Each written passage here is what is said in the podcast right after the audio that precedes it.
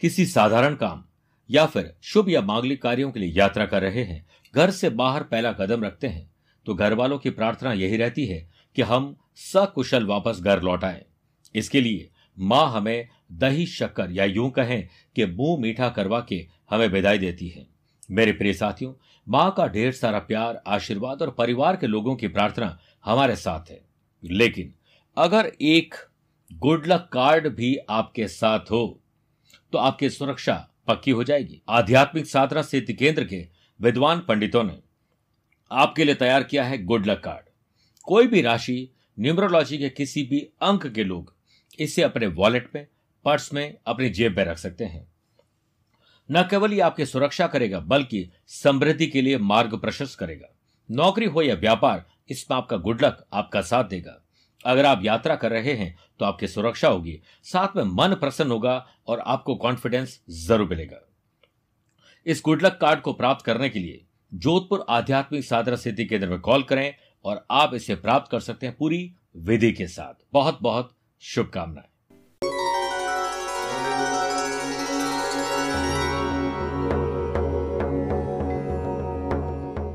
नमस्कार प्रिय साथियों, मैं हूँ सुरेश श्रीमाली। गुप्त नवरात्रा की आपको और आपके परिवार को बहुत बहुत शुभकामनाएँ। प्रिय साथियों, कई ऐसी साधनाएँ होती है जो गुप्त रूप से करनी होती है और माँ दुर्गा आपको वो शक्ति और सामर्थ्य देती है ताकि आप उस मनोकामना को पूर्ण कर सके।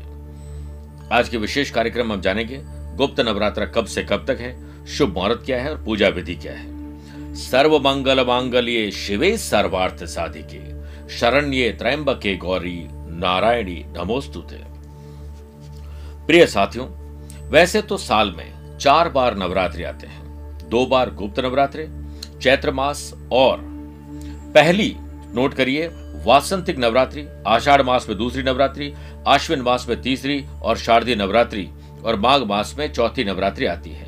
इन चारों नवरात्रि का सनातन धर्म में बहुत और अलग अलग महत्व है।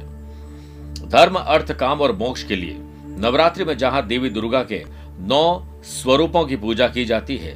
वहीं गुप्त नवरात्रि में दस महाविद्याएँ, यानी माँ काली, तारा देवी, माँ त्रिपुरा सुंदरी, माँ भुवनेश्वरी, माँ छिन्नमस्ता, माँ त्रिपुरा भैरवी, माँ धुमावती, माँ बगलामुखी, माँ मातंगी और माँ कमला देवी की साधना, आराधना कर मनोकामनाएँ पूर्ण कर सकते हैं। इस साल 2022 में पहली नवरात्रि माघ मास के शुक्ल पक्ष की प्रतिपदा, यानी 2 फरवरी से 10 फरवरी तक गुप्त नवरात्र रहेंगे। इस नवरात्र में शक्ति की साधना को गोपनीय रूप से किया जाता है।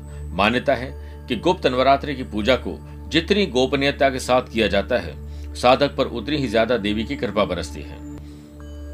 अब आप नोट करिए घट स्थापना का मुहूर्त।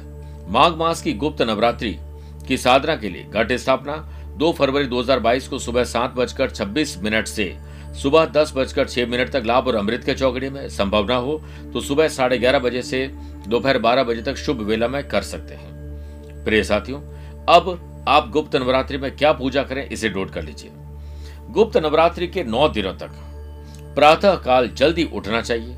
स्नान आदि कार्यों से निवृत्त होकर सूर्य देव को अर्घ्य देने के बाद एक बाजोट पर लाल वस्त्र बिछाएँ।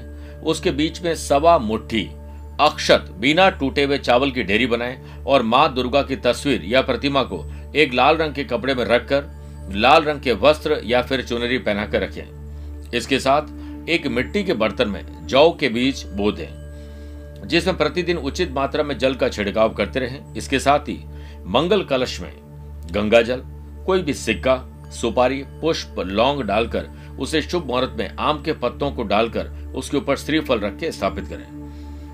इसके बाद फल और पुष्प का भोग अर्पित करते हुए माँ देवी दुर्गा को या उनकी विधि विधान से पूजा अर्चना करें और उनका आशीर्वाद लें। इसके बाद अष्टमी या नवमी के दिन देवी की पूजा के बाद नौ कन्याओं का पूजन करवाएँ और उन्हें पूरी चना, हलवा, प्रसाद खिलाकर कुछ दक्षिणा देकर विदा करें। पूजा की समाप्ति के बाद कलश को किसी पवित्र स्थान पर विसर्जित करते हैं। मेरे प्रिय साथियों, एक विशेष उपाय जो आप पूरे नौ दिनों तक कर सकते हैं। पहले तो देखिए दुर्गा सप्तशती का पाठ करें अर्गला और कीलक का पाठ भी करें। इससे आपकी मनोकामना शीघ्र पूर्ण होगी। लेकिन जो लोग समय की कमी के कारण ऐसा नहीं कर पाते हैं, उनके लिए सिद्ध कुंजी का स्तोत्र का पाठ करना उत्तम है या उसे सुन भी सकते हैं। ईश्वर में अगर आप आस्था रखते हैं, पूजा में ध्यान रखते हैं तो साधक जो चाहे वो प्राप्त कर सकता है। मेरे प्रिय साथियों, कोई बड़े बड़े त्याग करके माँ प्रसन्न नहीं होती है कि हम भूखे रहेंगे और माँ हमें आशीर्वाद देगी। आप खुद भी अगर एक माँ हैं, या फिर आप बच्चे हैं, आपकी माँ के लिए आप भूखे रहते हैं तो क्या माँ प्रसन्न हो जाएगी? त्याग ज़रूर करें, पर यह सोच करके नहीं कि हम भूखे रहेंगे तो माँ प्रसन्न होगी। आपकी श्रद्धा है, विश्वास है, इसे जारी रखें। जितना परोपकार करें, परोपकार करेंगे, जितना लोगों की मदद करेंगे, लोगों के काम आएँगे अच्छा सोचेंगे अच्छा बोलेंगे, उतनी ही नवरात्रि श्रेष्ठ रहेगी। आपको और आपके परिवार को गुप्त नवरात्रि की बहुत बहुत शुभकामनाएँ। अब मैं अपनी वाणी को यही विराम देना चाहता हूँ। प्यार भरा नमस्कार और बहुत बहुत आशीर्वाद।